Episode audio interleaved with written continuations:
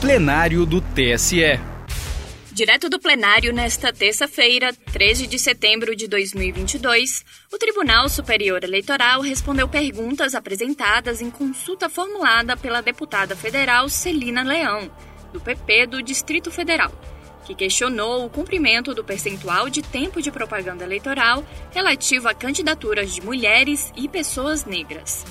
A consulta com cinco indagações sobre os parâmetros e medidas que efetivamente assegurem as candidaturas de pessoas desses grupos, assim como o devido espaço de tempo na propaganda eleitoral gratuita na rádio e na TV, foi atendida pelo plenário por unanimidade, acompanhando o voto do relator, ministro Benedito Gonçalves. Ouça a íntegra da decisão. Chama a julgamento a consulta 0600-483-06, Brasília, de relatoria do eminente ministro Benedito Gonçalves. Aqui trata-se de consulta formulada por deputada federal, pela deputada Celina Leão Isin Ferreira, com questionamentos a respeito do cumprimento do percentual de tempo de propaganda eleitoral relativo a candidaturas de mulheres e pessoas negras. Passo a palavra ao eminente relator. Obrigado, presidente. Renovando sempre saudações iniciais a esta corte como já foi anunciado, uma consulta que formula cinco indagações acerca de parâmetros e medidas que efetivamente assegure as candidaturas de mulheres e de pessoas negras, espaço de tempo na propaganda eleitoral gratuita no rádio e na televisão, conforme resoluções. É, me permito, o voto foi disponibilizado, eu vou direto aos questionamentos e às respostas para em prol da brevidade. Então, primeiro questionamento: critério, cálculo, cotas, horário, eleitoral gratuito, plataformas e modalidade. Resposta à primeira pergunta: para fim de atendimento ao artigo 77, parágrafo 1 da Resolução TSE 23610, o tempo de propaganda eleitoral gratuita para candidatura de mulheres e de pessoas negras deve observar não apenas o percentual global, como também os percentuais individuais assim considerados separadamente o rádio e a televisão, e nessas plataformas os blocos e inserções. O cálculo apenas global poderia representar, dentre outras consequências deletérias, a redução da efetividade da ação afirmativa, haja vista brechas por meio das quais a propaganda dessas candidaturas poderia ser direcionada a plataformas ou modalidade de menor alcance. O segundo questionamento, publicização de dados eleitorais. Os tribunais eleitorais devem disponibilizar em cada circunscrição, nas respectivas páginas na internet, as informações do tempo de propaganda gratuita quanto às candidaturas de mulheres e de pessoas negras, com base nos dados fornecidos por partidos políticos, federações e coligações constantes do formulário do anexo 3 da resolução TSE 23610. Dois dos principais mais caros à justiça eleitoral são o da publicidade e da transparência, atendendo assim o artigo 37 caput da nossa Carta da República. Ainda a falta de disponibilização dessas informações praticamente inviabiliza quaisquer providências em caso de descumprimento dos percentuais porquanto demandaria que os interessados buscassem emissora por emissora tais dados. Terceiro questionamento: aferição, cotas, ciclo global e semanal. Para fim de atendimento ao artigo 77, parágrafo 3 da Resolução TSE 23610, o tempo de propaganda eleitoral gratuita para candidatura de mulheres e de pessoas negras deve observar o período global da campanha e também ciclos semanais.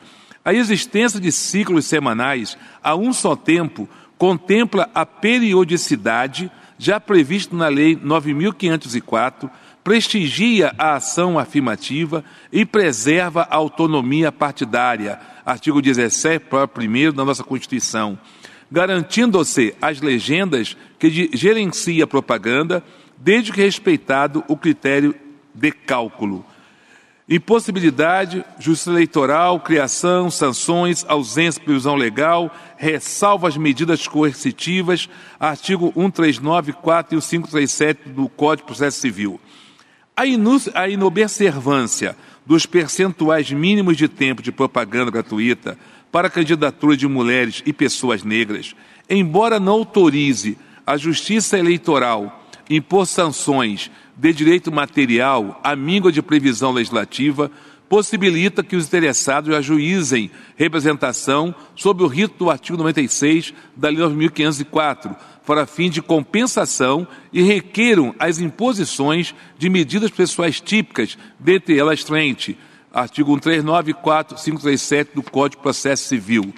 Diante do princípio da reserva legal, não cabe ao Poder Judiciário criar sanções que não se confunde, porém, com a mera regulamentação dos critérios de aferição dos percentuais da propaganda, tema dos mais de, das demais indagações postas na consulta. E o quarto questionamento, compensação, hipótese, inobservância cota. Na hipótese de inobservância dos percentuais destinados às candidaturas de mulheres e pessoas negras na propaganda gratuita, deve haver a respectiva compensação nas semanas seguintes até o fim da campanha, caso em que, mais uma vez, se equaciona a autonomia partidária ao permitir que as legendas se planejam melhor e não sejam surpreendidas com eventual determinação ao fim de um ciclo semanal. De outra parte, não há prejuízo a candidaturas que poderão ser contempladas até o término da campanha. Aplicação imediata, eleições 2022. Incidência deste julgamento já nas eleições 2022. A previsão de cotas para candidatura de mulheres e de pessoas negras enquanto normatizada desde 2021, quando se alterou o artigo 77 parágrafo 1 da Resolução 23610 desta Corte, inclusive se prevendo que as legendas especificassem os respectivos percentuais em cada mídia entregue à emissora.